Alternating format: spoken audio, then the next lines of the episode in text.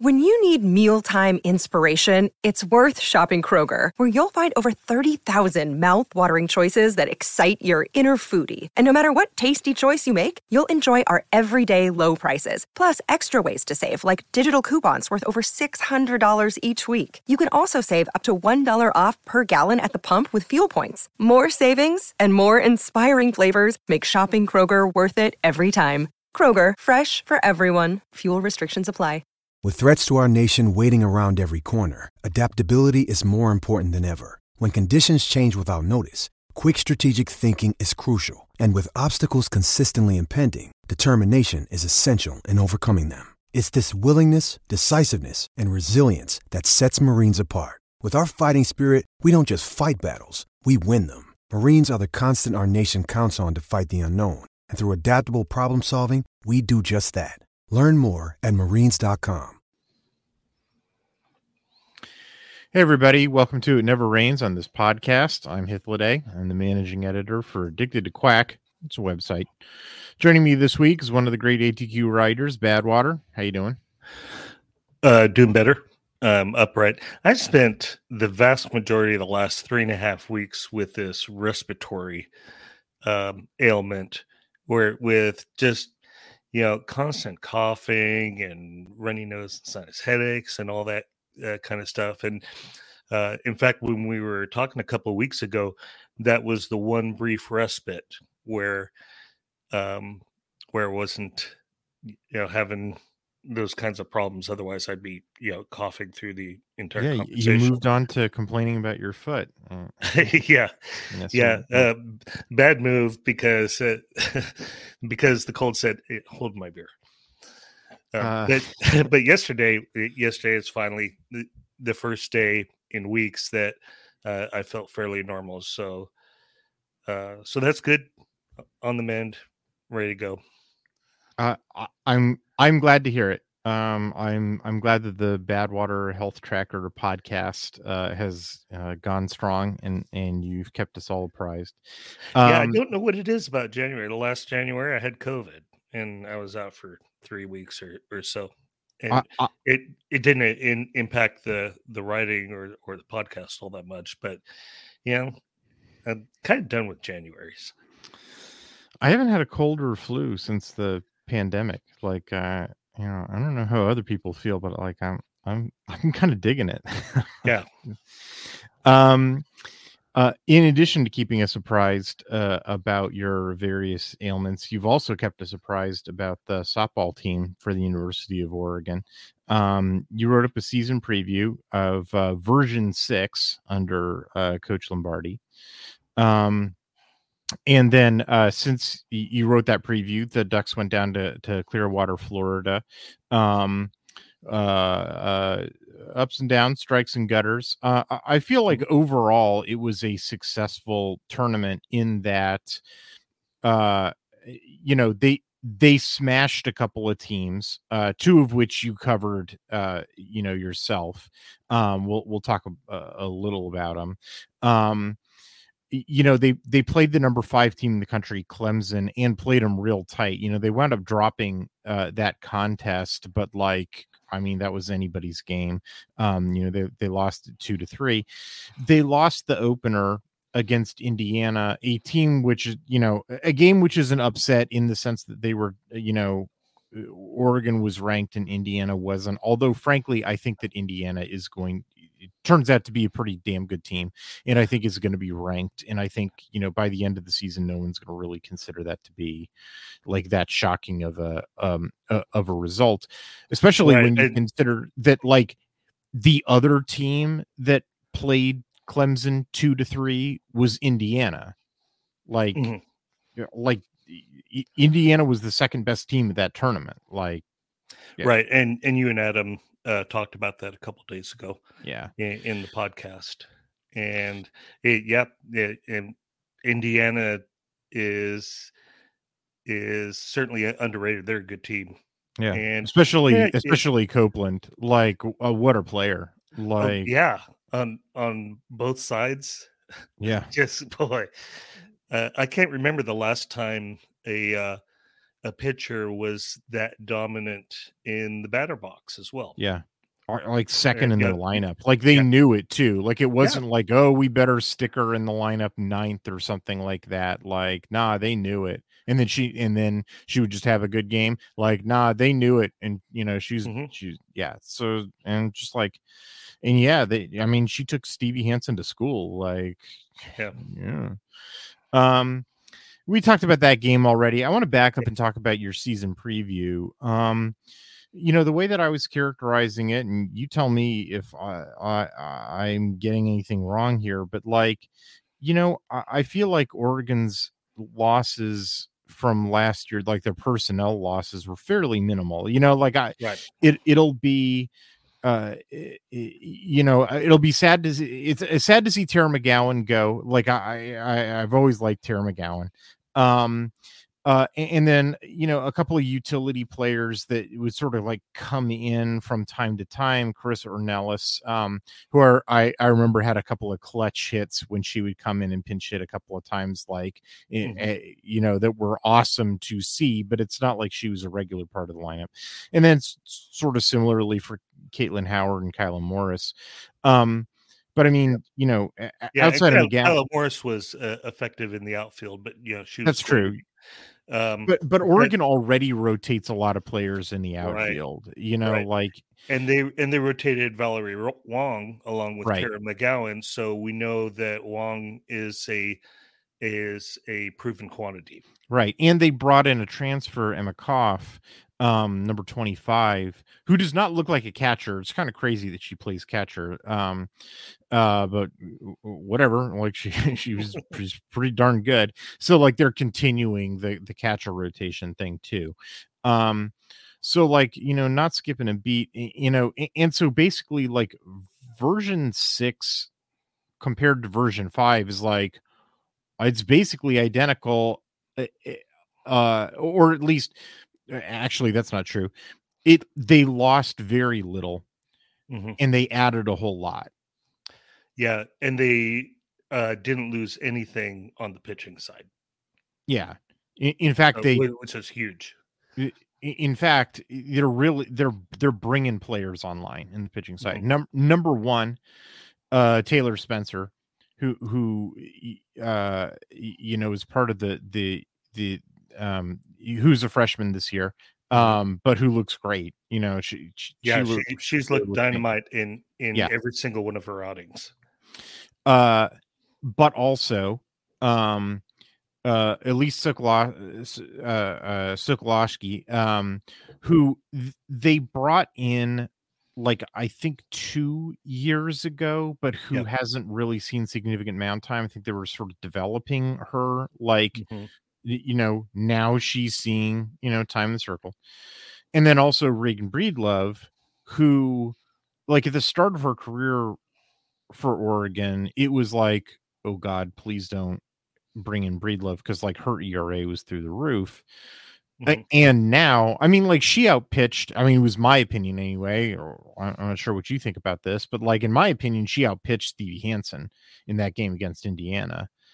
Yeah. Um, Yeah, well, uh, let's see. As I noted in the the softball review last year, uh, both Breedlove and Sokalshi um, improved over 2022, um, and they uh, it, you still um, would be uh, forgiven to be kind of apprehensive if they were in the game, and they weren't in in the game when uh, a significant game was on the line, but their their stats uh, showed some real improvement, and so you know my expectation is that we would uh, see continued improvement this season, and so far to some extent we've seen that from Breedlove.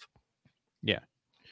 Um which would mean like if it like if everything is as that looks, that would mean that Oregon would run five deep of reliable pitchers in the bullpen, which for a softball team is like ridiculous. Like, mm-hmm. if you're a baseball fan who's listening to this and you're like five reliable pitchers in the bullpen, that's way too small.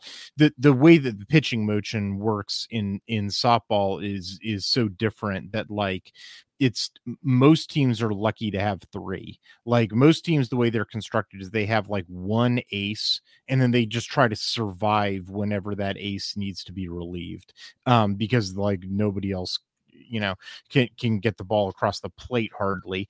Um, uh, yeah, but, but the if, ace if couldn't called... realistically pitch an entire game and then take a breather and then come back and pitch the entirety of game three. Like that's how a lot of softball teams are constructed, frankly. Right, and it, if you're a College World Series team, you have two or three aces. Right, exactly. And, and operate that way. Yeah, because yeah, even even a great pitcher is going to have uh, a down um, game or yeah. you know just be up against the wrong batters and you just yeah uh, plug so, your next ace in.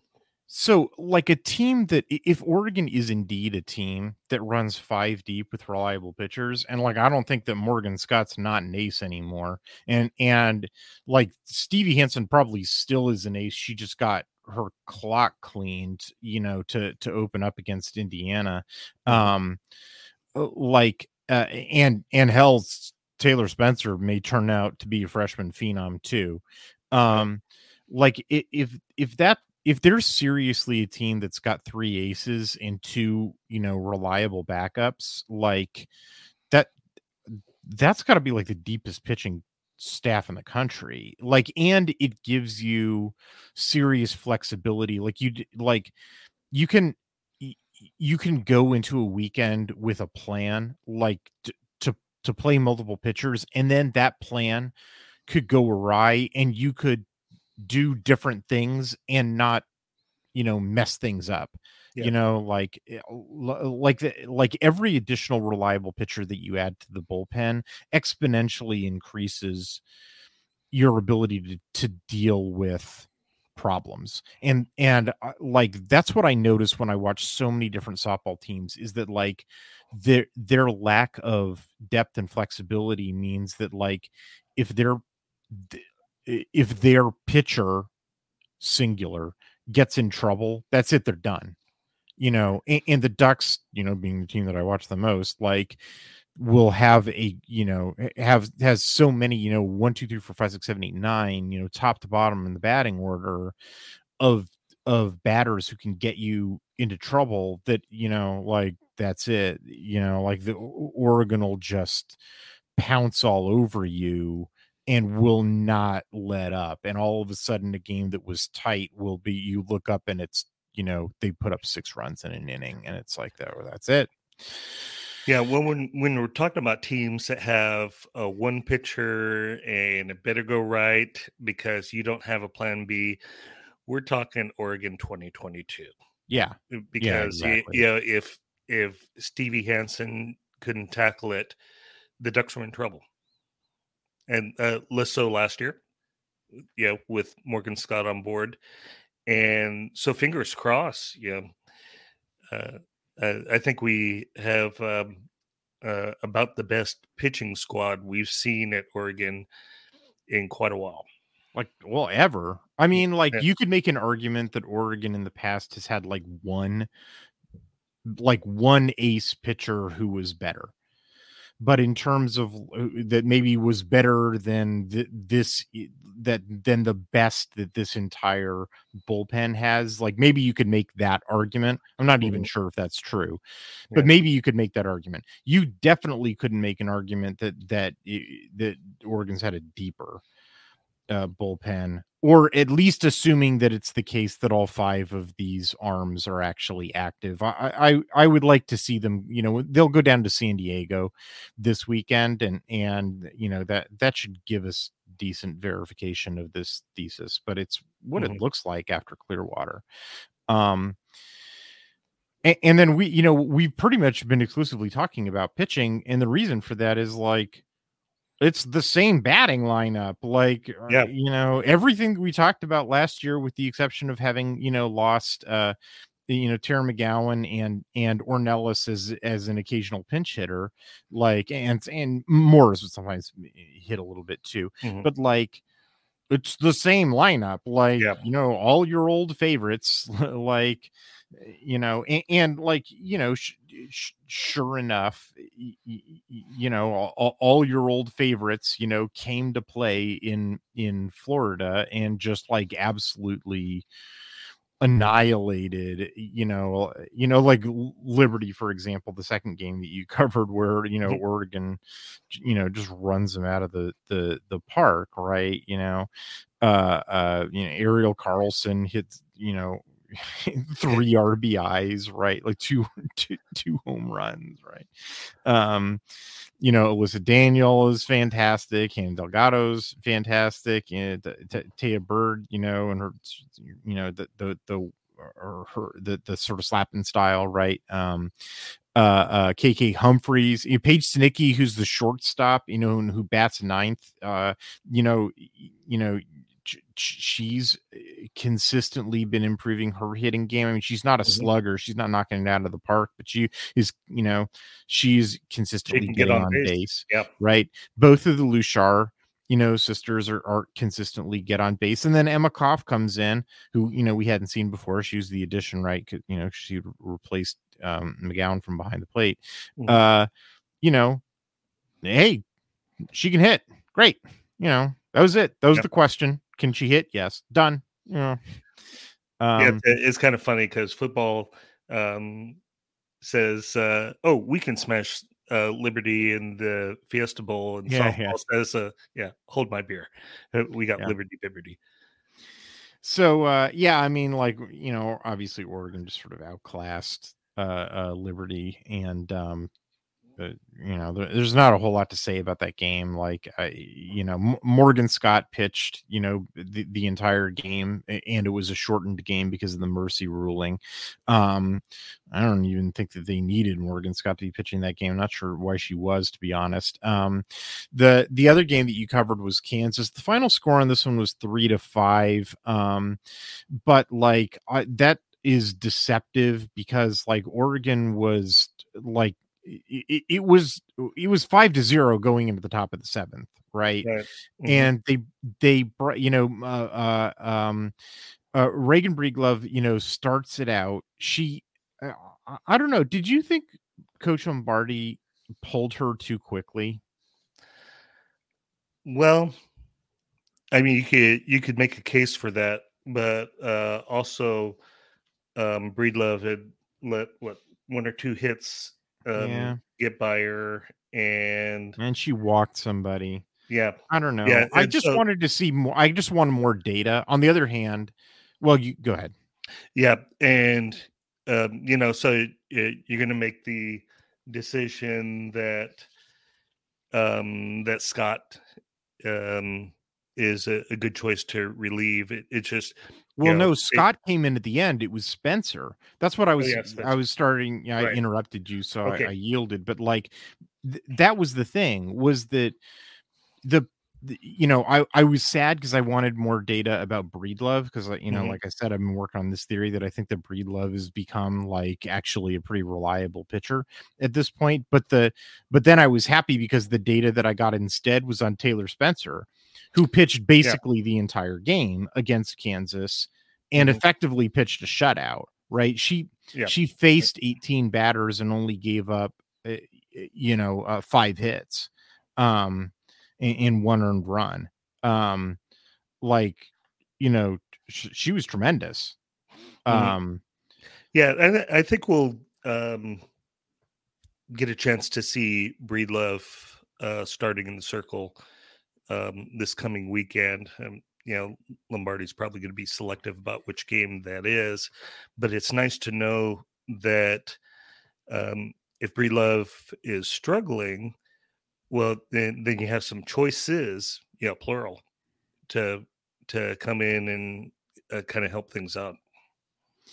And then I, it, the reason I say it's deceptive is that Morgan Scott gets out there. We all know that Morgan Scott is fantastic. Like I, I don't know, there's no question about it. And it was just like finally Kansas gets a hit, and you know they, they get a double, and then there's a throwing error. That's not her fault.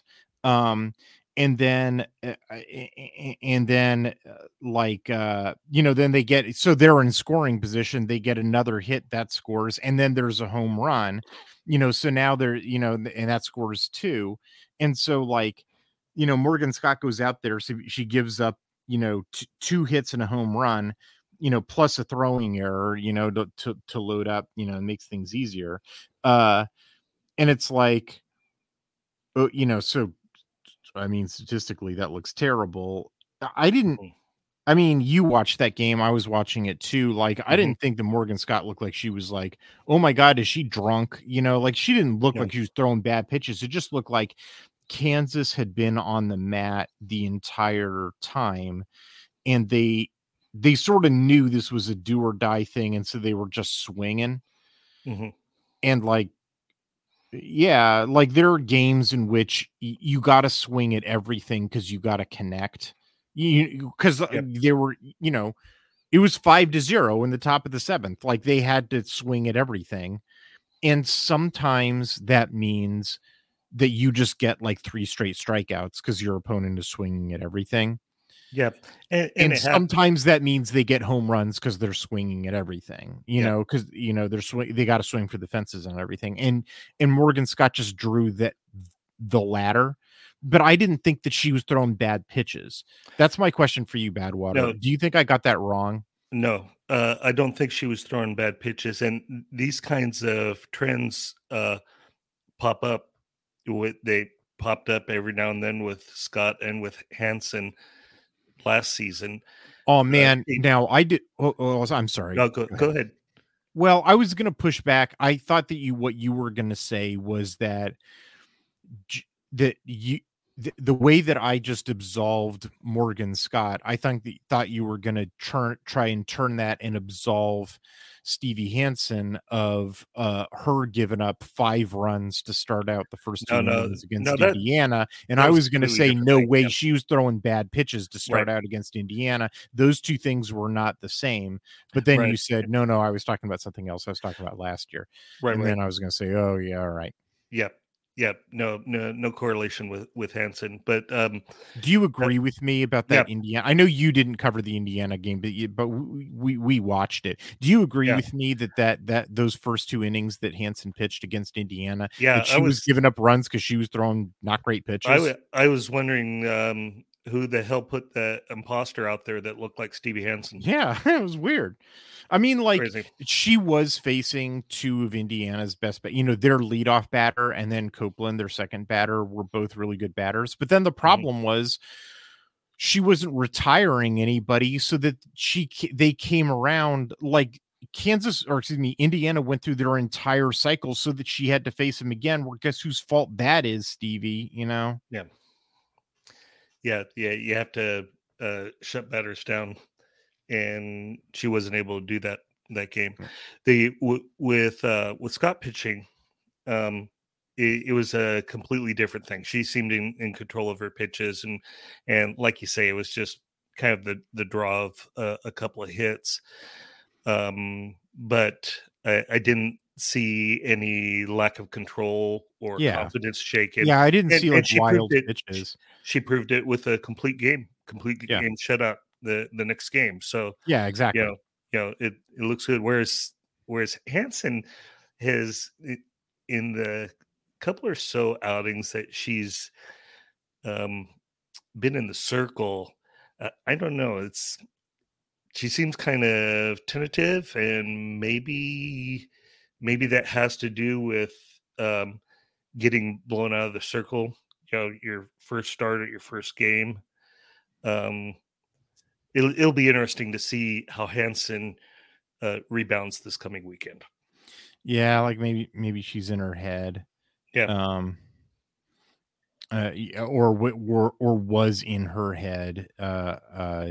In Clearwater, maybe you know, she she's had this week, you know, to to clear her head.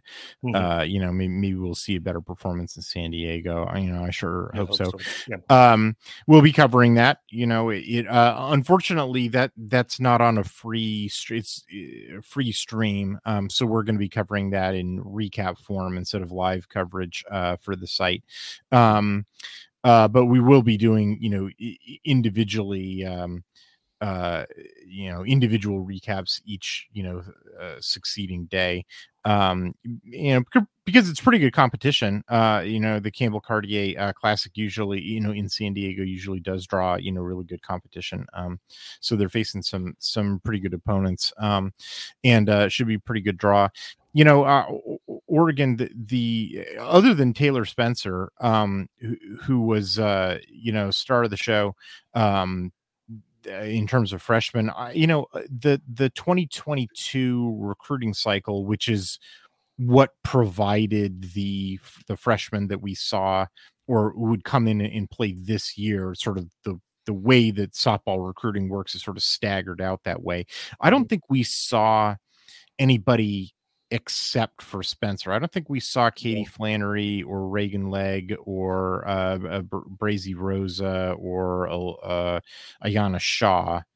Did we? No, or Abby No, no, we did. We we didn't. Um, and uh, I, I had my eye peeled for Yeah. uh, using newcomers, but but the Ducks don't need to. They they bring Yeah, exactly. nearly about everybody, and uh, just like you and Adam were talking about a couple days ago, uh, they are primed for a deep postseason run. I if this isn't the team, I don't know uh, what it, what team would it would be. Well, I mean, they've.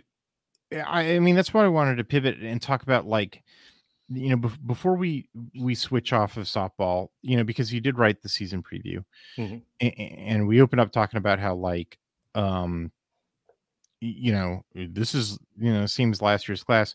Next year, the these folks are all done. You know, like this is this is sort of the apex of of these folks and you can see it in the fact that other than spencer they're not playing any of these freshmen Mhm. you know like they, they don't have anybody that it's like oh thank god we finally got a talented player so we can put this jag to bed like that's not what they're doing at all like um they the uh you know they they brought in the the you know as we said Koff the transfer from georgia tech um the uh um but like we i I don't think we we saw uh, did we see trinity holden the other transfer I don't uh, think from so. portland state No, um no, I'm looking over the roster and or uh, over the box score. Yeah, uh, we didn't see Trinity Holden. either. Yeah. So it's like, look, uh, you know, Oregon's been recruiting really well. It'll be really interesting to see the 2025 team, you know, because they've been stacking these recruiting classes. But like, other than, you know, the transfer Koff and the true freshman pitcher, you know, Spencer, which, like, thank God, you know, is the reason we spent all that time talking about how deep the bullpen is. Mhm. like nah they're rolling with the seniors.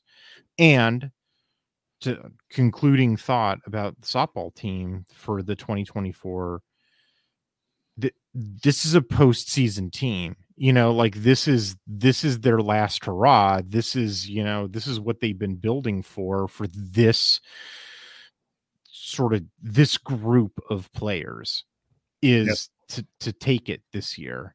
Um and uh, it's not to say that like boy if they don't get it this year oregon's going to be down in the doldrums in in 2025 because they're going to have to rebuild you know because they're oh, oh gosh y- you know if they when they lose these seniors they're going back to the drawing board you know and having to start over from scratch. I mean they will start over because it, you know they're going to lose all those players but like they've been stacking all these recruiting classes it's just going to be completely new faces.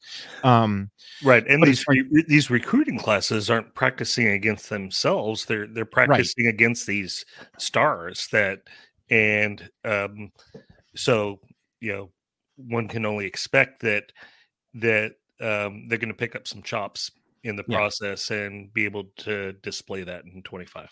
but it's like, oh man, like I I can't it's hard for me to even think about what an Oregon Duck softball team will be without like Alyssa Daniel, you know, mm-hmm. or Hannah Delgado, you know, like I like heart or eh, you know, or Ariel, Ariel Carlson, Carlson, you yeah. know, it's just like well, what is Oregon softball with Ariel Carlson without Ariel Carlson? Like I can't even imagine it, you know, and right. that's you know, so that's what you know. I I'm I I enjoy softball. I'm going to be watching it closely. I always do, but like I'm going to be watching this season extra closely because like that's what I mean. This is the th- this is the last dance for for yep. this group that's been with the team for this long you know like this super senior group um and and, and hopefully they have a special season. Yeah all right. uh let's take a break. When we come back we'll talk some baseball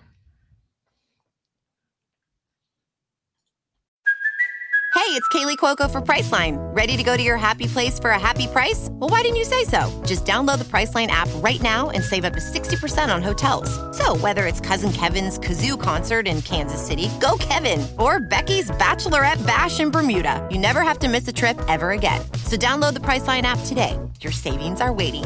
Go to your happy place for a happy price. Go to your happy price, Priceline.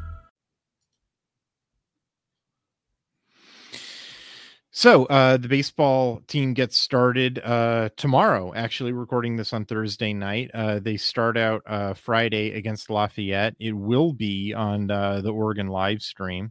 Um, uh, I think we're going to start doing live coverage on Sunday, um, but we'll we'll be doing recaps throughout the week. Um, you wrote the season preview of the baseball team.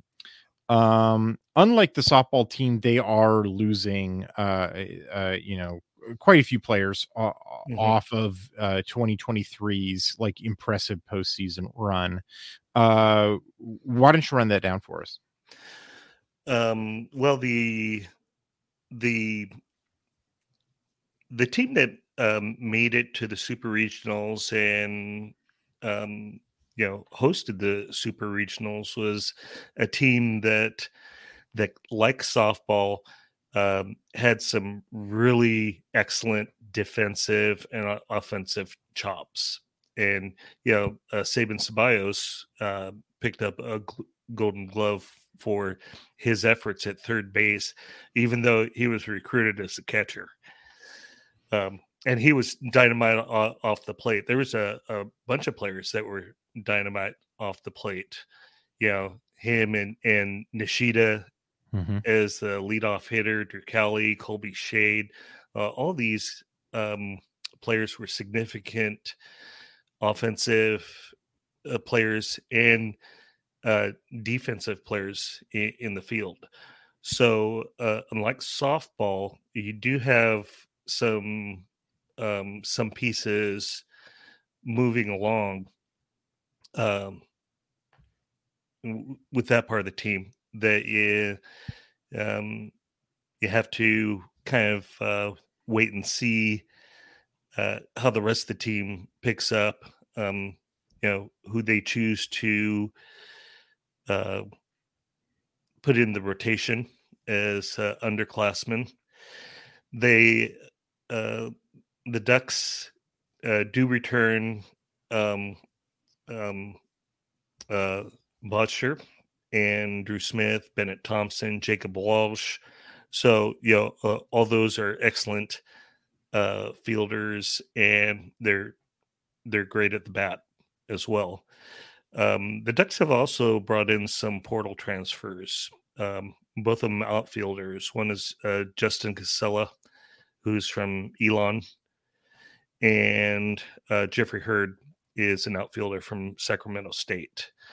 Um, these guys are upperclassmen and will kind of help, um, you know, fill in the gaps in the outfield um, that are there, you know, with the departure of uh, those players from the 2023 team. Because because Cowley and Shade are both were both outfielders. Yep. Yeah uh, and Nishida. Oh yeah, oh that's right. I never, I, I never think about him as an outfielder because I, I'm so hypnotized yeah. by his his his awesome hitting, yeah. uh, yeah his his hitting and his his uh his actions at the plate which seem to like so confuse uh pitchers um but you're right he's an outfielder Yeah. Um, so so whereas you you have a, a situation where softball where you've got all these players uh, coming back, all these seniors, um, most of the vast majority of the uh, offense and bat, uh, the defense and batting come back. That it isn't quite the case with baseball. So um, the thing to that I'll be watching for uh, this weekend is um, who's filling in those places and um, who the big bats are going to be that step up. You know, but uh, outside of these, the the known quantity that's coming back. I mean, I I think that Oregon's probably going to be just fine. Like I, they Yeah. they brought back a core of pretty you know great hitters. They brought in you know some more. Uh, you know, uh, you know in, in terms of the transfer portal, uh, I I think that probably the the the the program that produced the hitter like i don't think it was an accident that oregon had like a bunch of dynamite hitters all at the same time. Like i don't think that that mm-hmm. was some sort of like historical oh the stars aligned to make that happen. I think there was a you know th- that was programmatic. And given that like the program is in place and like the core of of, you know those dudes are in place that like i don't have any doubts. I mean i, I couldn't tell you who it's going to be you know yet like let's see how those games play but like i have no doubts that like you're going to see you know a similar just like dynamite hitting performance. What you know what scares the hell out of me is that like what held this team back was the pitching staff last year and they lost all their pitchers you know J- Mhm. jay Stoffal's going pro right Yep. uh josh Mollerus uh Mm-hmm. who was their closer um who at least could throw the ball real hot like i never really felt like he was a very effective closer to be perfectly honest with you uh because i didn't really think he had control of his heat but like Yeah. Uh, we talked about people. that, but he got picked up in the draft. yeah because you know well because the draft is looking for physical attributes anyway the uh Isaac Ayon is simultaneously drafted and injured. I don't understand how that worked. Um, uh, but at any Well- rate, he's not available to the Ducks. Logan Mercado was also drafted, but he's back this year. So maybe he didn't feel get that. What does he not want to get paid? Like, Well, um, he may feel that there's uh, some things that he can do to uh, increase increase his draft position. mm, But right. yeah, it's too bad about Ayon because yeah, he was he missed last year with injury too. yeah uh, right before the start of the season he's gone and right now right before the start of this season he's also gone so it's like oh, uh, what the heck um, the um, the good news is rj gordon was also uh, another um presumed starter that uh, was going to uh, start at the outset of last season he was also gone with an injury uh, Yeah, but so he appears he appears to be back. So, so you know that's uh, effectively compared to last year an addition. Mhm. Uh, uh, you know they they also get back in addition to Mercado, they get, they get back Grayson Grinsell and Turner Spoljaric. Um, I thought the Grinsell and Spoljaric were kind of up and down. Yeah. Um, but they were freshmen last year. I mean, that was the right, yeah. thing about the bullpen last year. It was that it was nothing but freshmen. And you could definitely see that their strategy was okay every freshman pitches one inning and uh i you know just we're gonna go through every one of our pitchers like uh shotgun you Yeah. know Yeah, if somebody if somebody has a decent run, maybe we'll leave him in for two innings. Yeah. Um And so it's also um, worth noting that our uh, pitching coach last year, uh, Jake Angier, moved on. He's the head coach at New Mexico State, and uh, Oregon hired Blake Hawksworth, who has a really, really interesting resume. Oh, yeah. He he he um he played for 10 years in the majors uh as oh 10 years of of professional ball seven years of that was in minor leagues but uh he did play big league ball with the cardinals and dodgers. Um then when he moves on he becomes an agent. Um you know for the for the scott boras agency. And he was re- responsible for a couple of um you know being the agent for a couple of high round um, draft picks. I think one was a pitcher that was a, a first rounder, uh, if I'm remembering correctly. So he does that um, for a number of years and then becomes a pitching coach at Cal State Fullerton uh, in two, 2017. And uh, the Titans go to the College World Series. Yeah, Fullerton's a good team.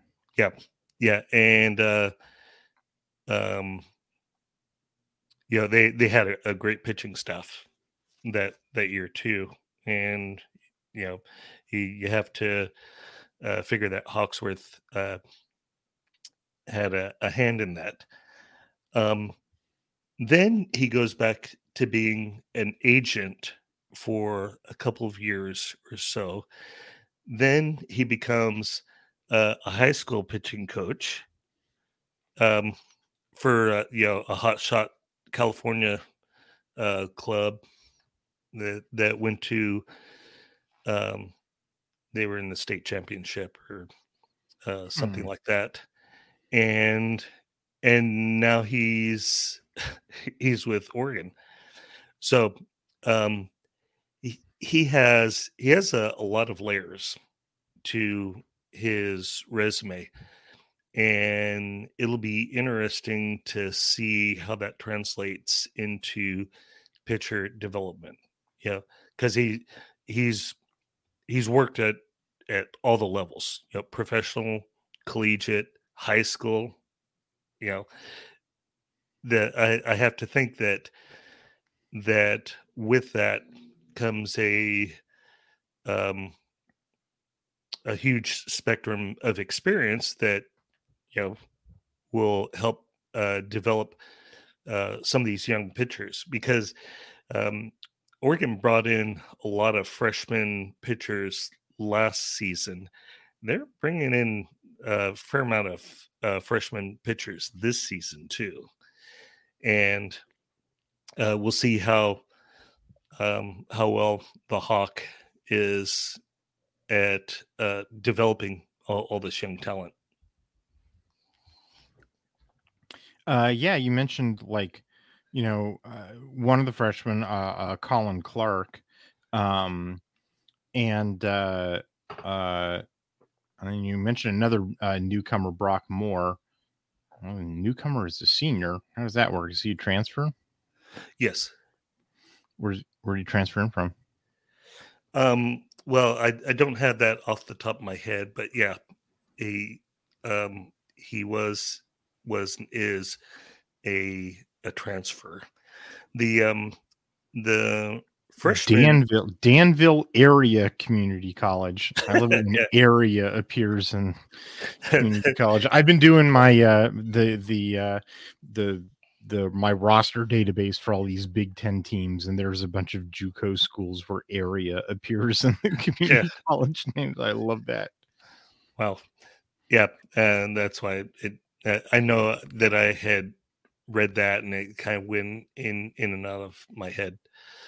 Um, the uh the pitchers that were the freshman pitchers that um, are being highlighted a- ahead of the season are um, a right-handed pitcher Ryan um, Featherston, um, who's six two, a six six two left-handed uh, pitcher Toby Twist, and then um, six six right-handed pitcher Cole Stokes, and yeah, I'm avoiding big unit references to to that guy. And We're gonna get some huge picture. Like, yeah, Brock Moore's six six. Dylan McShane is six nine. Yeah. Uh, Jackson Pace is six five. Uh, Ullman six four. Yeah, it's I- that's a. Jackson Jordan six five. Some tall guys. I mean, holy cow. Uh, Ducks basketball could use you. Mm. Not really, but uh, but it'll be interesting to see um, how these uh, how these new pitchers are used. If there's a difference in style between Angier and Hawksworth, and you know, I, my hope would be that you're able to develop um, some players enough to where you're you're not using the shotgun approach uh, that you allude to last season. You know, I'd Yeah. I, I'd like to see some consistency somewhere, and you know, if if this pitcher is doing his thing, uh, you know, leave him in. Don't take him out after two thirds of an inning. So they're heading down to uh, uh, Ranger Stadium, Arlington, Texas, um, for the opener, um, uh, going up against Oklahoma and uh, Baylor and Texas Tech uh, this weekend. Um, and they come home, take on Lafayette. Um, uh, the the the uh, the first weekend is is uh, going to be on Flow uh, baseball, so so uh, we're not going to be covering that live, but we'll we'll cover the Lafayette series. Um, we're to just go to PK Park and watch a game. It's pretty Yeah. exciting. I- I- Uh, all right, let's take a break. Uh, we come back. We'll talk some football.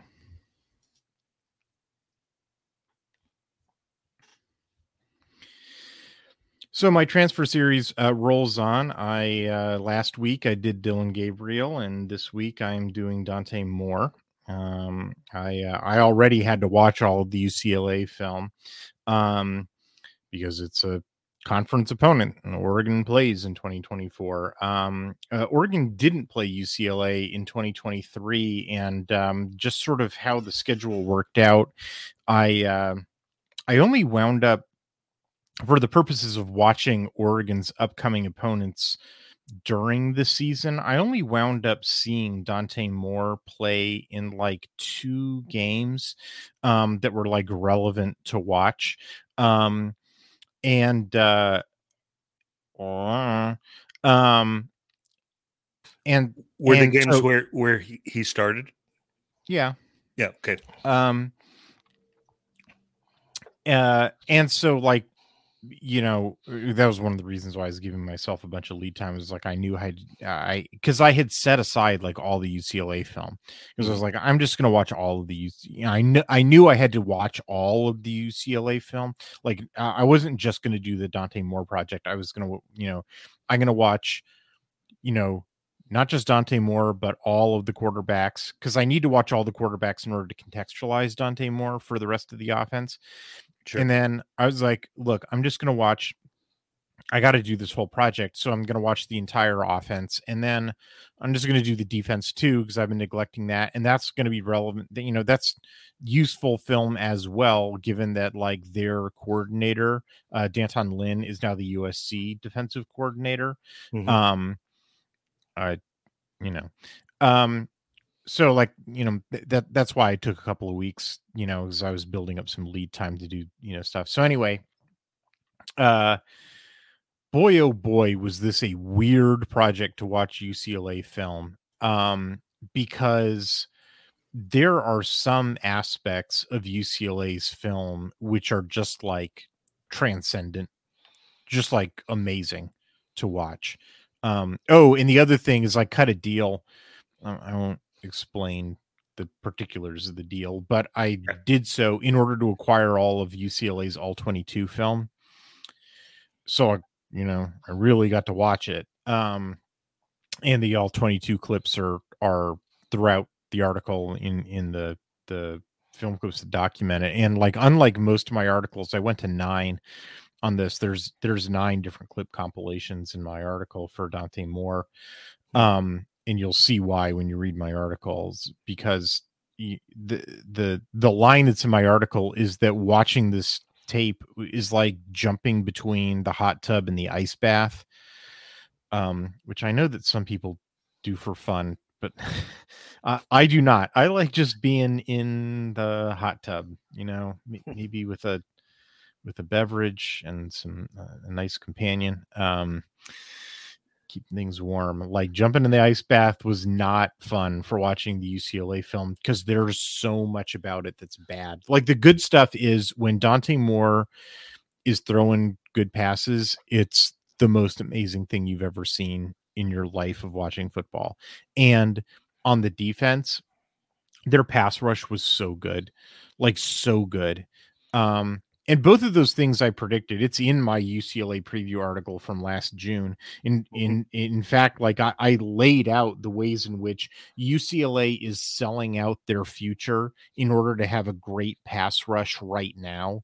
Um, like they you know it's going to be terrible in the future but like they seem to be not caring and i guess we all know now why they didn't care because they lost both their head coach and their defensive coordinator. Like they just didn't mm-hmm. care you know or like just like I should have seen the writing on the wall for Jonathan Smith when I was writing about Oregon State. When I was like, why didn't Jonathan Smith do anything to build this team up? Like, you know, given they were coming off of a 2022 season in which the iron was hot, why didn't he do any striking? Oh, because he was out the door already, you know, mm-hmm. like, anyway.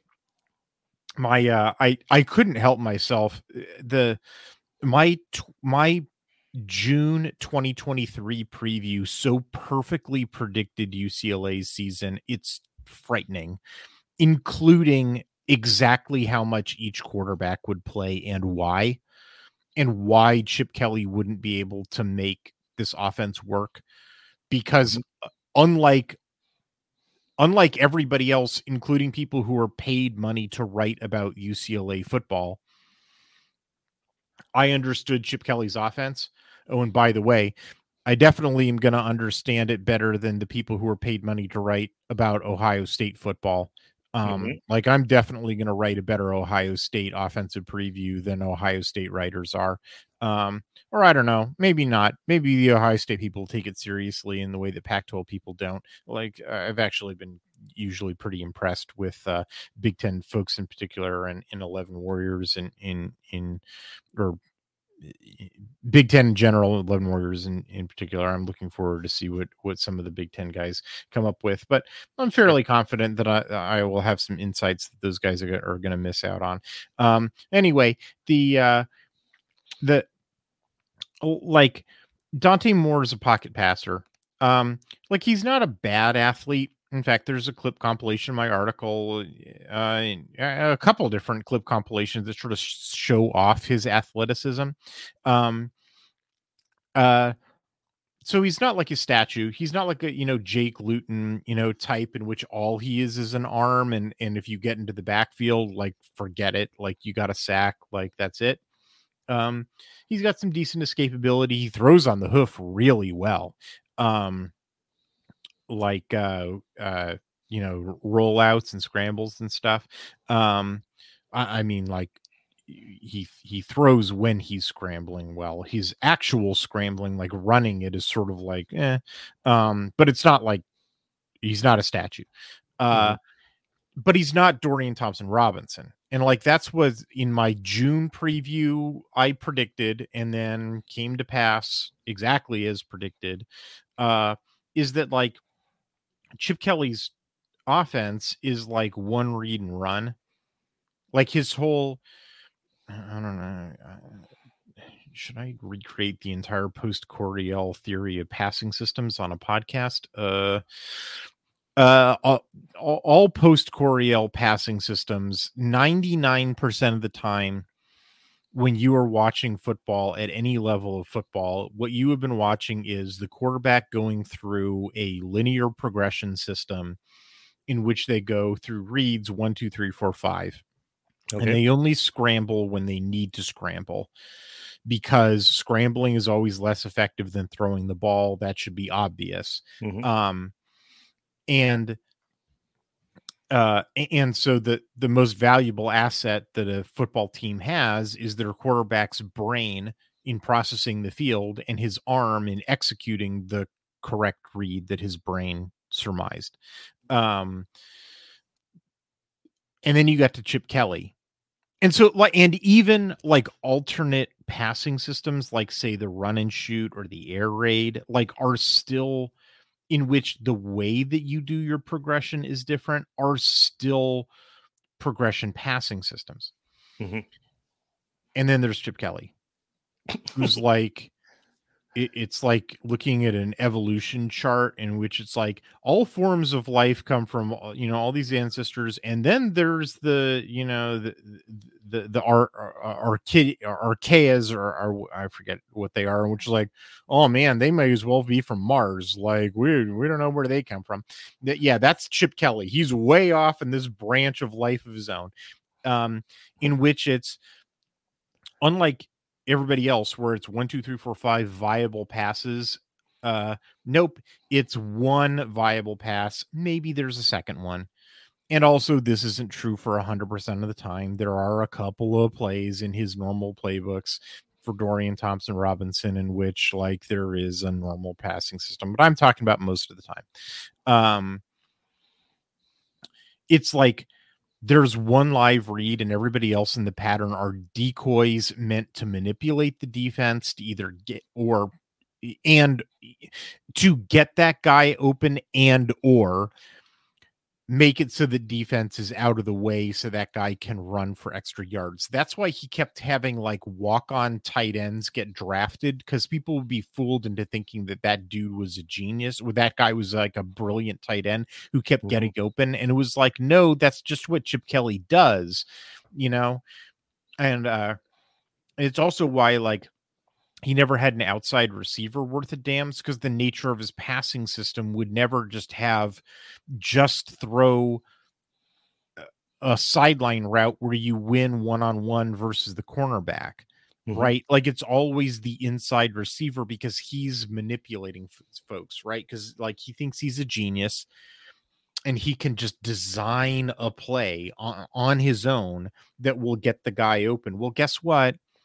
Defenses can call him out on it. So, like one of the dudes who had him cracked from the get go was David Shaw. It's why Stanford always beat UCLA. Uh, and so if the one read in his passing tree is covered, well, he still has a trump card, and that trump card was named Dorian Thompson Robinson because that guy was always the most athletic of the 22 people on the field. And so, if that the one dude in the pattern who was live, if that dude was covered because because you had cracked his passing system, he would just run. Mhm. It was that's why I say it's one read and run. Well, okay, so that worked for five years with Dorian Thompson Robinson, and it peaked in year five with Dorian Thompson Robinson when, as a super senior, and the dude who'd been playing for literally five straight years because COVID let him do that, and he was playing as a true freshman in 2018. Um, so now, well, now he's got Dante Moore. You know, paid top dollar for him, convinced him to flip from Oregon because he was, you know, told him you can come play as a true freshman, even though that's not a good idea. Mhm. Dante Moore fell for it. Uh, And to his credit, he, he realized it too. yeah, yeah. Well, so anyway, I, I, I don't hold it against him. tough- I mean, he got to he got to- take his lumps on someone else's dime. I, Yeah. frankly, c- couldn't work out better for Oregon. Yeah, anyway, exactly. uh, so so Chip Kelly, uh, like, I- I've been dumping on him a lot here. You know, he does he recognizes to an extent he can't just use the Dorian Thompson Robinson playbook. That's not going to work with Dante Moore's skill set. He sets himself the project of writing a pocket passer playbook. And I was like, I think he's going to do that, right? Like I, I that was one of the things I said in my June preview I, was I don't think he's going to try to fit a square peg in a round hole. Mhm. I do think he's going to try to write a pocket passer playbook, but I will also predict that he's going to fail because he doesn't know how to do it Mhm. and that it's going to not work out and that he's going to revert. He's going to run home to mama and wound up playing Collin Schlee and Ethan Garbers. And guess what? I was right. Yep. Yep. Um, and so that's basically what happens is that he writes a playbook that is an attempt to to deal with with Dante Moore's skill set, except he doesn't know how to do it well. And and at this point i'm just way too deep in the weeds and and listener you just got to read my article it's it's really extensive and explains all of this stuff in depth with documentation including like mu- with multiple clips in which i'm explaining exactly what i'm talking about in terms of the this is the reason why this play doesn't work. He forgot to build into it like hot routes against a blitz because he's used to having Dorian Thompson Robinson just scramble out of this problem. And so he forgot to install what you're supposed to install if you have a pocket passer. And I have I there's multiple examples in which I explain exactly what I mean by this by him uh, attempting to write a playbook that would service Dante Moore's skill set, but failing. Right. And I, I read the article and, you know, I, I can tell the listeners that it, it's nuanced and, and covers a lot of ground, you know, a, a lot of factors um, that Day is only kind of touching on. It, it's worth the read. So, so all of this is just sort of set up like uh, you know, when I say it's like jumping between the hot tub and the ice bath, it's like because the bad stuff's real bad, and and and when I say the bad stuff, there's like two kinds of bad stuffs. The, there's bad stuff which is I have to watch UCLA, which is just just kill me. Like there's it's so bad. The offensive line is so bad. Like this is the worst offensive line I've ever seen Chip Kelly field because like he doesn't do any recruiting or development. He just goes and grabs transfer portal offensive linemen, not even good transfer portal. Like he got a Colorado transfer offensive lineman. That should tell you how bad it is. Right? A dude who was so bad at being an offensive lineman that he couldn't hack it at Colorado. Listener, yep. like are are you picking up what I'm putting down? Well, it, it's been uh, a topic that you've uh, covered as long as I've been with Addicted to Quack. You know, it, you can't. Uh, it's proven that you can't bring in a bunch of transfers for an offensive yeah. line and expect it to work. And guess what? And that's if you bring in guys, even if you bring in guys who are good the transfer portal effect will make them bad mm-hmm. in the offense. Uh, this is true of the offensive line. It's not really true of other positions. Um, in fact, like the opposite appears to be true for quarterbacks. I uh, I had a whole long rant about it when we talked about Dillon Gabriel.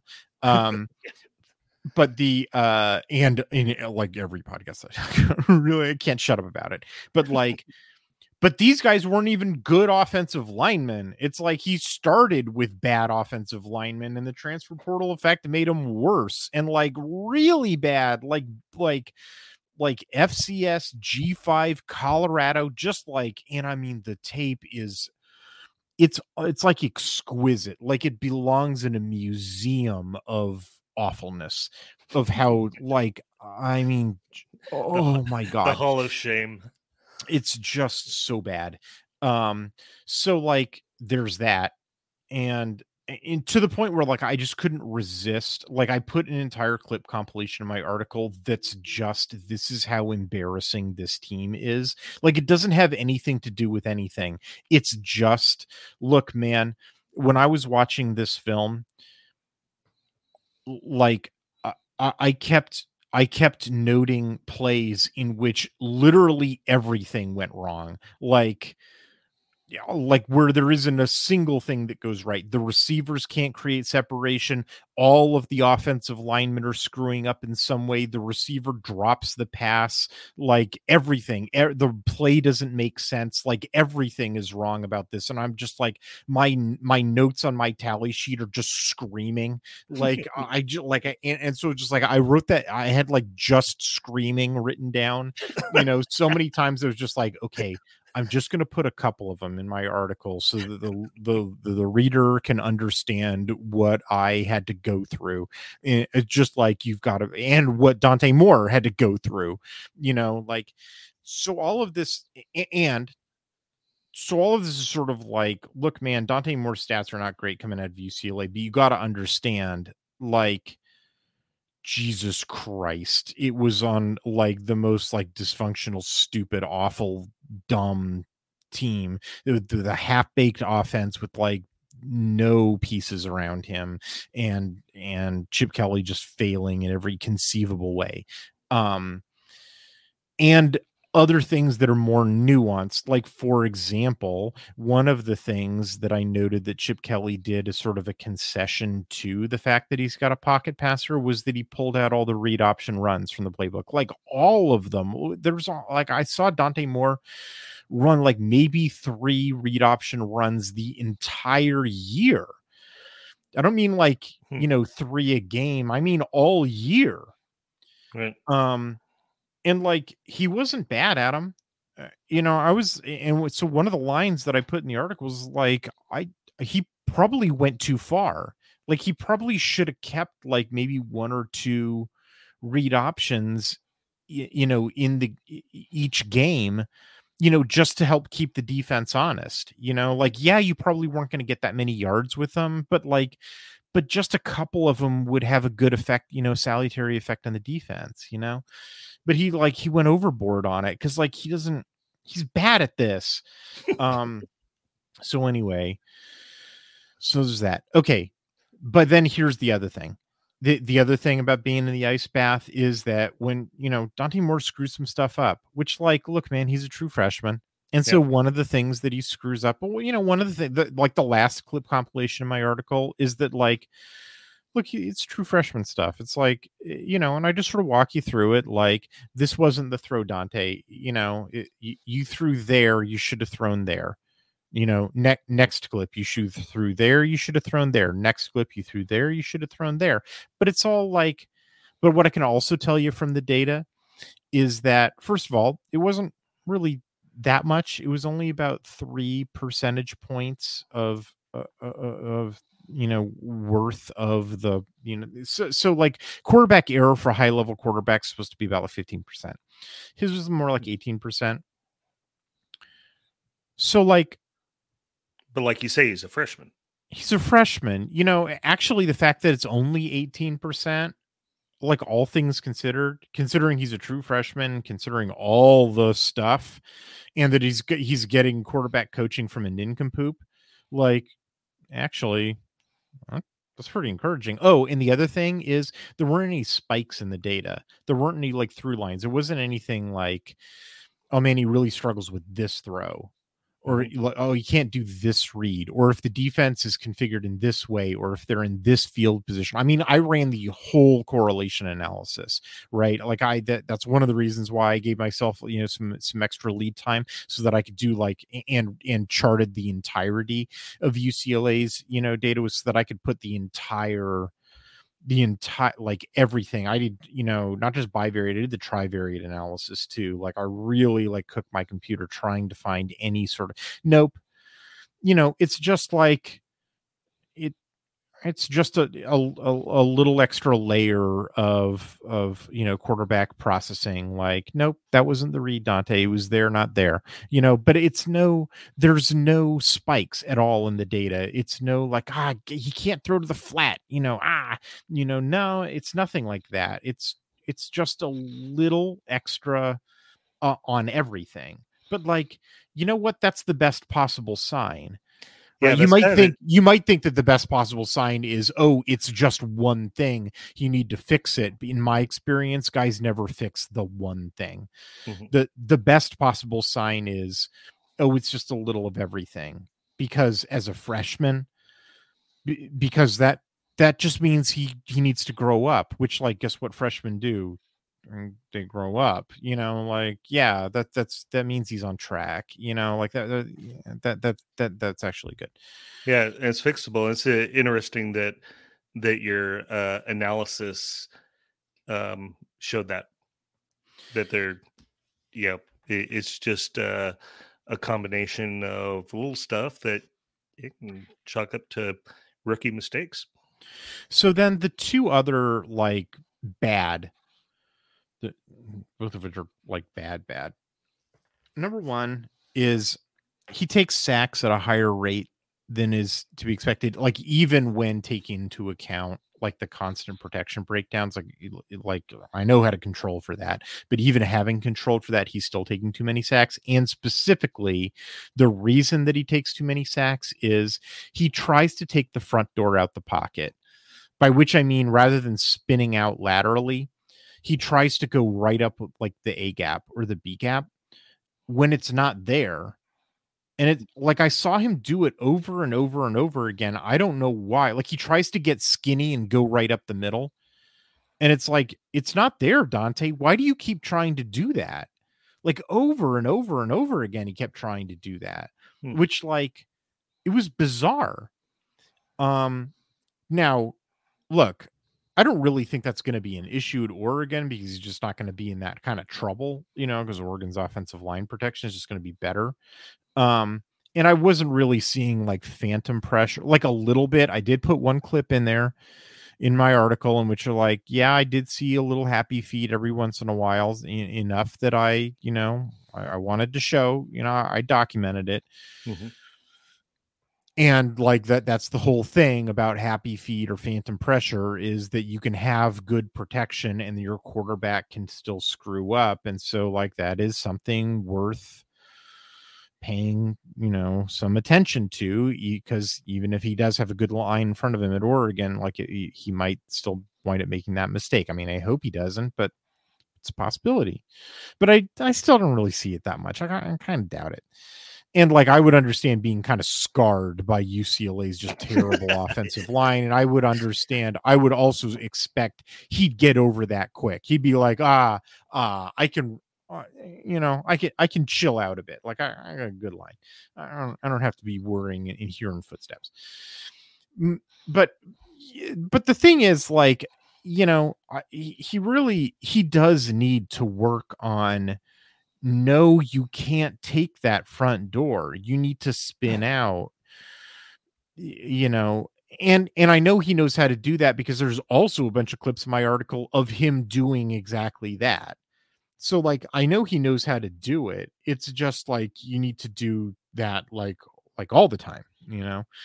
So so that that's the closest thing that there is to like a one consistent bad like i just said that there's no spikes in the data where he struggles with this one thing and then i was like oh but there is actually one and that's that is it the try to take the front door out of a collapsing pocket thing it's not a throw thing though it's a it's a scramble thing um Right, and it sounds like it's something that can be Right. uh, easily fixed. Well i i should hope so um the I would hope so with better uh, coaching and and um, a playbook that that works with it. Yeah, and better offensive line so he's just not Yeah. in that position Mhm. The other thing, interceptions. He threw nine interceptions. Two of them I really don't think are his fault at all.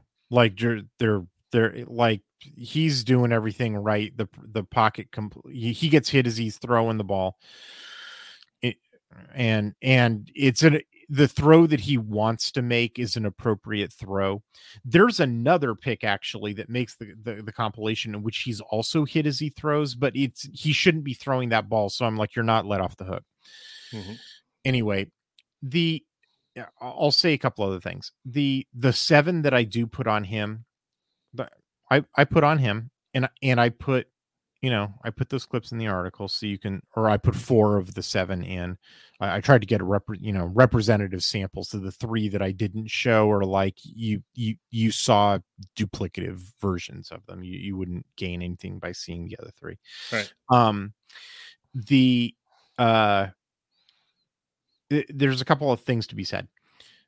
Uh, n- number one is there's a bit of bad luck involved in that I don't have, there's not a single one on my tally sheet in which he throws an interceptable ball and the defense fails to intercept it. Hmm. So most quarterbacks, I, like I have that code, the should have been picked code all over my tally sheet because, like, I mean, Bo Nix does. Mhm. Uh, lots of quarterbacks do. I remember Brock Purdy, who just played in the Super Bowl. Oregon played him um in the 2020 Fiesta Bowl, you know, when he was at Iowa State. He was the king of should have been picked. Like like every game he played, he threw he would throw like seven or eight balls that should have been picked off and for some reason Big 10 defenses because it was the COVID year probably uh were just failing to pick him off. Uh like it was crazy you know how good luck he had for just throwing totally interceptable balls that wouldn't get picked. Hmm. Dante Moore has the opposite of that. He's like the, the opposite of Brock Purdy luck, where every time he threw a ball that even conceivably could have been picked, it was picked. Yeah. So the fact that he had seven interceptions that were on him, you know, it's true, but like, you know, hey man like he didn't have you know any good luck at all in terms of like you know it hit the the the the defender in the hands and bounced off so so he caught a break on that one. He didn't catch any breaks so take that into account. Now the way that i take that into account is I've been charting quarterbacks for a long time. I just count the number of interceptable balls that you threw, and I don't care whether or not the interception itself actually happened Okay. and I have developed a sort of expectation rate um, for high level quarterback play. Uh, y- y- you expect an interceptable ball rate of about three percent, um, or well, a couple points lower than what uh, than what Moore was throwing.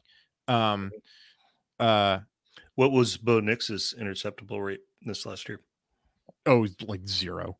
Yep. There you go. I mean, but that was to some extent that was like the a product of the offense. Um, like that that was kind of the whole thing about Steinball was that like, like, and what everybody was sort of, or, or what people were noting positively, negatively, in between, morally neutral, whatever was you know all the short pass stuff was the whole thing was never put the ball in danger even a little bit.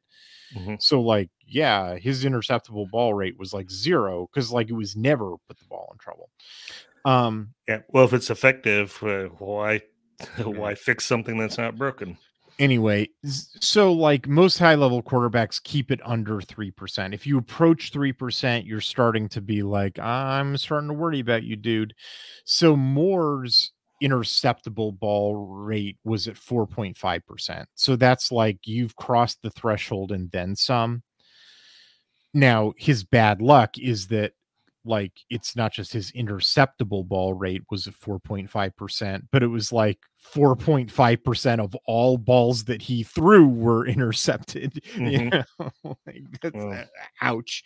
Um uh you know because like if he threw an interceptable ball it was getting picked off you know Mhm. and here's the other thing I, I I I said last week when I was talking about uh, uh Dillon Gabriel that because because uh Kevin asked me you know what what's his worst quality and I said it's because if he's in trouble or in doubt he throws it deep but I liked that he did that because really only good things can happen. You either complete it deep or you get a foul of some kind, you know, uh, you know, DPI mm-hmm. or RPS, or you know, or worst case is an incompletion, but that's still better than taking a sack and, and a negative yardage play for eating it, um, or a worthless throwaway that has no chance of being caught.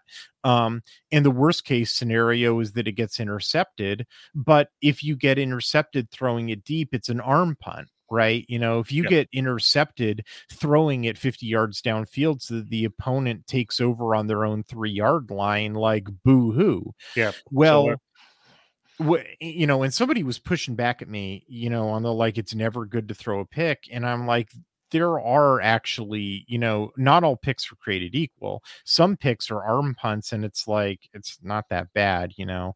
Mm-hmm. Um, like hell, you know, some situations, if it's like fourth down or something, if you trick the defense into intercepting it as opposed to knocking the ball down, you've actually caused the defense to harm themselves.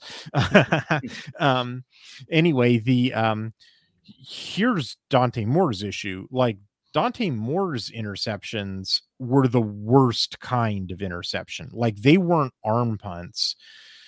They were, or I mean, a couple were, but his were the worst kind where it was like throwing a flare out where the defender is staring at it the whole way so he gets to pick it off and take it back.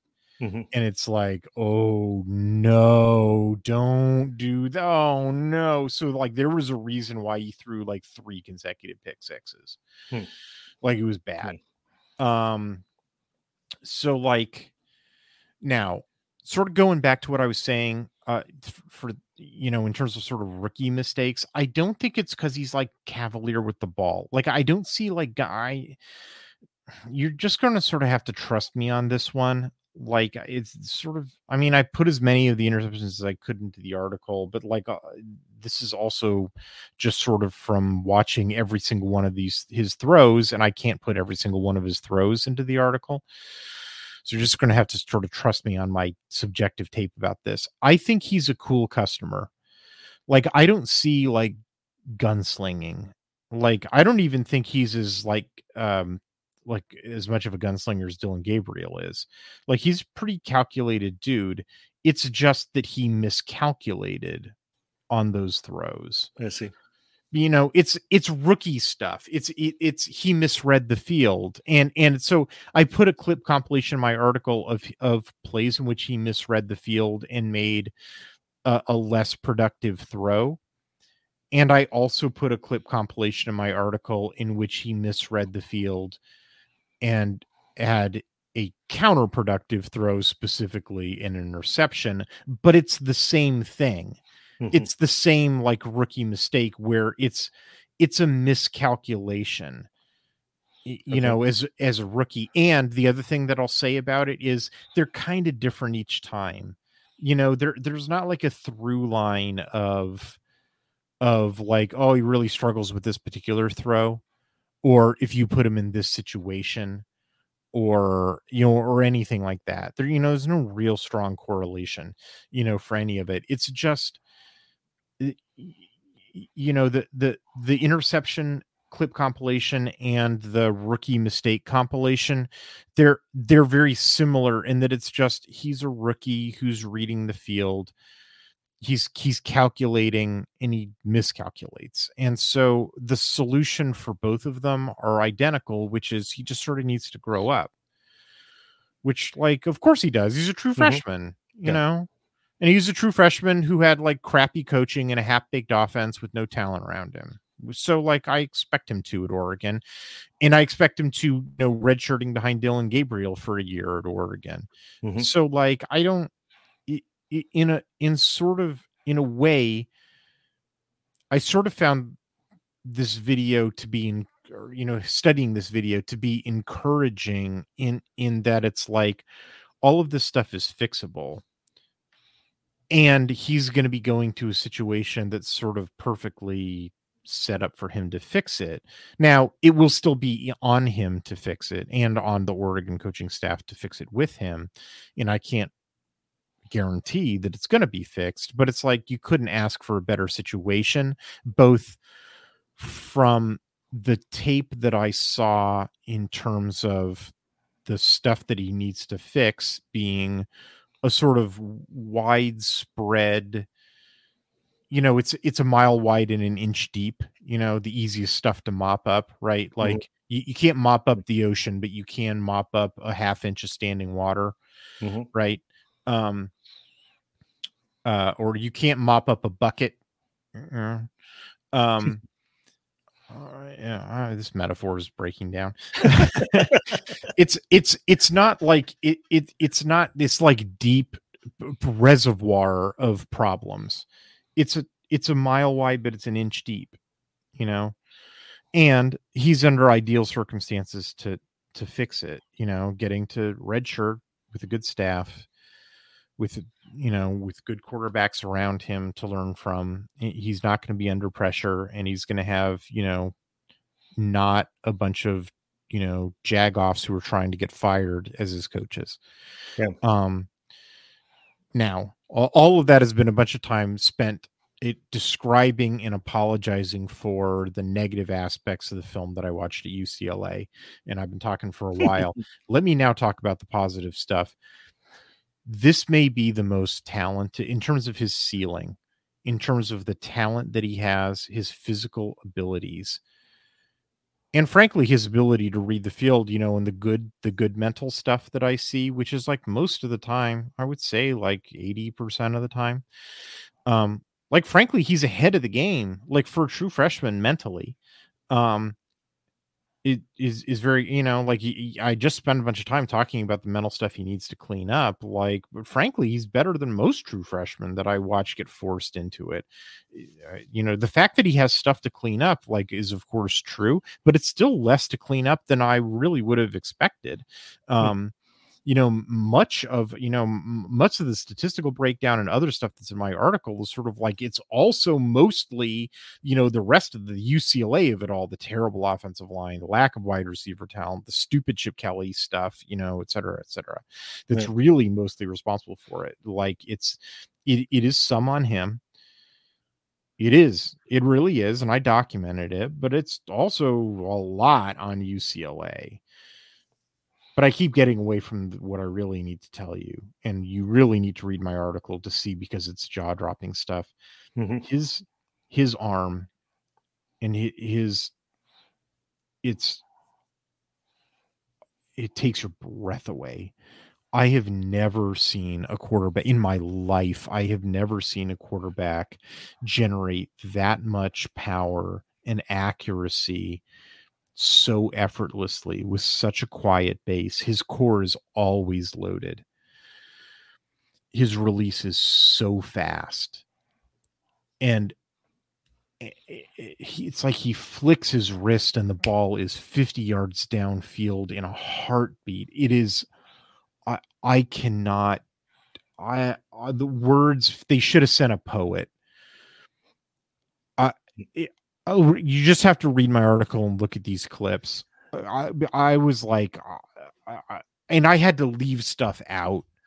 I put nine clip compilations in my article, was more than I normally do, and I had to leave stuff out. Stuff that was amazing, like I like.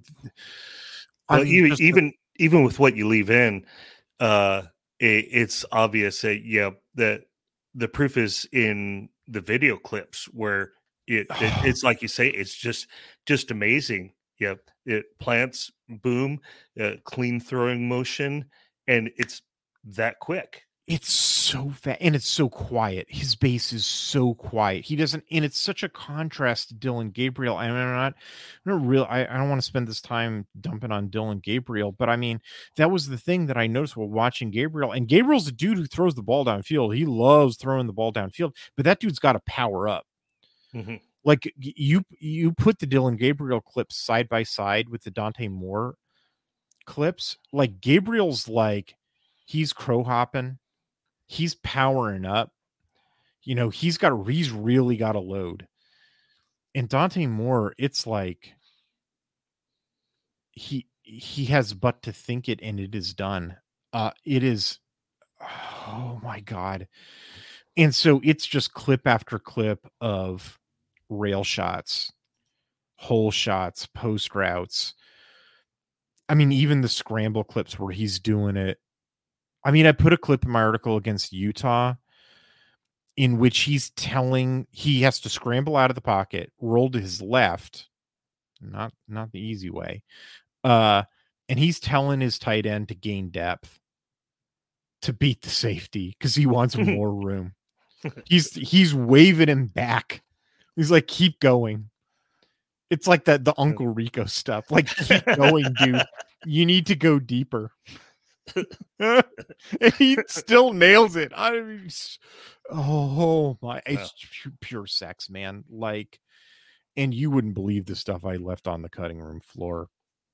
Like, oh my god, his physical talent is I've never seen anything like it. It's so, I mean, I have seen talented quarterbacks. I mean, I've seen, I mean, every NFL quarterback can do this stuff. I'm not saying that it's otherworldly or anything. What's amazing is just how quiet his base is. He, his, he, he always has access to the full inventory of throws because he doesn't need to do any loading. Mm-hmm. It's, it's all there all the time instantaneously he if if he sees it the ball's gone like he doesn't i'm not describing this the the the the eh, most quarterbacks that you watch each of these has to be a discrete step. See it point your hips load your core engage your throwing motion release. Mm-hmm. and each of those is a discrete thing which happens and is why your windup takes time and is why you need extended protection in the pocket. And you know your your your timing has to be on rhythm. And with Moore it's like i mean uh, technically all of those things do happen but they happen in such so rapidly that they might as well all be happening instantaneously and his core is always loaded. Yeah so a, that it's a seamless motion. It it's he sees it and it's gone. It's like blink it's like you know and like i said i was watching the all 22 so I, i'm seeing and i put the all 22 clips in the article and it's like you can see him get to the second or third or whatever progression and you can watch his helmet and as soon as he sees it it's gone. It's not see point load start finish. It's see gone. Mm-hmm. because all it's all loaded. It's all it's it's it's preloaded. It's it's it's all it's all there and what it also means is that all of that is there on the hoof. Like he doesn't lose any power when he's got to roll out. It, it's just like the biomechanics of it is I've never I've never seen anything like it. I it's I it's, now, okay, I've been talking for a little while about this. there's like nine things that a quarterback has, there's like nine different skills that a quarterback has to have. And if you are missing any of them, that's it, your career's over. You know, you're going nowhere. And I mean, the the the road to the NFL is littered with the corpses figuratively, not literally, mm-hmm. of, of of dudes who have great arms, who you know because there's some problem with one of the other eight skills, you know that that's it. They they can't you know they can't play you know that's the thing you you, you got to be great at everything uh, you know and any sure. one of them will sabotage you and i can't guarantee you know, the, just because he has the most, you know, whisper quiet base and amazing arm that I've ever seen, that he's got everything else, you know, is going to develop to the point where he's going to be the greatest quarterback in the world. I can't guarantee any of that at all. Well, all I can say is that this dude's ceiling, you know, what he is physically capable of, I, I've never seen it before. Hmm. And if he does have the rest of it, and if Oregon staff can develop that in him, that's a dude who will win you a national championship. I'm so glad he's a duck. Uh, yeah. Yeah. Well, I, you know, I, I, I, we do, we recorded these podcasts because they're sort of an insight into the writing process. I try not to use them to like beg people to read the article, but like genuinely, I'm not begging you because I need the clicks or, or anything. Eh, we're, we're not playing for clicks. We're right, right. as, the, as, the, man said. Um, uh, but I am telling you, like you, if if all you're doing is listening to the podcast, like you aren't getting it. Like you got to watch it. You got to watch this the, this video. Um, and I wouldn't blame anybody for not watching UCLA season because it was a blurk season. But if you didn't, you missed out on some absolutely amazing stuff. But I did it for you and I put it all together for so read this article and check these clips out because it's just I mean it's amazing. It is amazing what this guy is capable of. Yeah, um, and there there's a lot of uh, uh, depth and components to to your article and your um, video clips. Yeah, the a little bit of video is worth a half hour talk sometimes. And I mean, the other thing is that I don't just put in the videos. I also like break down, you know, what you're seeing. So there's a lot of X's and O's discussion. And a lot of people, it's been very gratifying over the years. People have told me, like, you know, I learn a lot about football from reading your articles because being able to line up, like, oh, so that's what, you know, that that that description means or you know and and also in particular for this beginning because they had the all-22 and you get the, the high angles you know mm-hmm. you know because I, I, can walk through with the pat you know what the progression is you know and so like even even some of the, the the negative clip compilation articles where you know i'm explaining like why you know you shouldn't have thrown it there you should have thrown it there like well having the all-22 is really nice for that you know because i can show the whole progression and so like I don't know, maybe it'll make you better at Madden. you know? like, yeah, I really, I, I, feel like this is a this is a pretty educational, you know, not just a wow, look at this, you know, uh, but I feel like it's a pretty educational article too, which I, you know, that's what we strive for. Okay, uh, let's wrap it up there. Yep. Uh, you got any uh, parting words of wisdom for us, Badwater? Uh, no, not really. Go Ducks. We have. There's a lot of sports going on this weekend. Yeah, yeah, sure are. Because late February uh, to the um, third week or so of March, it, there's just so much going on. Yeah, so um, get on the TV when you can, get out to the park when you can, and and take some of it in because uh, uh, Oregon's got some good sports going on right now. Uh, yeah, absolutely loaded. Um, you know, lacrosse is going on, which you have covered for the site. Uh, uh tennis, baseball, softball, uh, men's women's basketball, uh, acrobatics and tumbling. Yeah, uh, mm-hmm. just had a thrilling comeback win against uh, Hawaii Pacific uh, that Kevin covered. I think he was uh, pretty excited because he's a former cheerleader uh, himself, and there's a acrobatics and tumbling shares uh, some stuff in common with competitive cheer. Uh, men's, women's golfer in full swing. Uh, no, no pun intended. Uh, yeah, it's a it's a fun time. Hey, oh, uh, beach volleyball uh, starts up next week. Um, uh, so yeah, uh, it's uh, uh, uh, everything's going on right now. Yeah, a lot um, going on. All right. Uh, uh, the the days are short, but Oregon sports are going long, and it never rains on this podcast.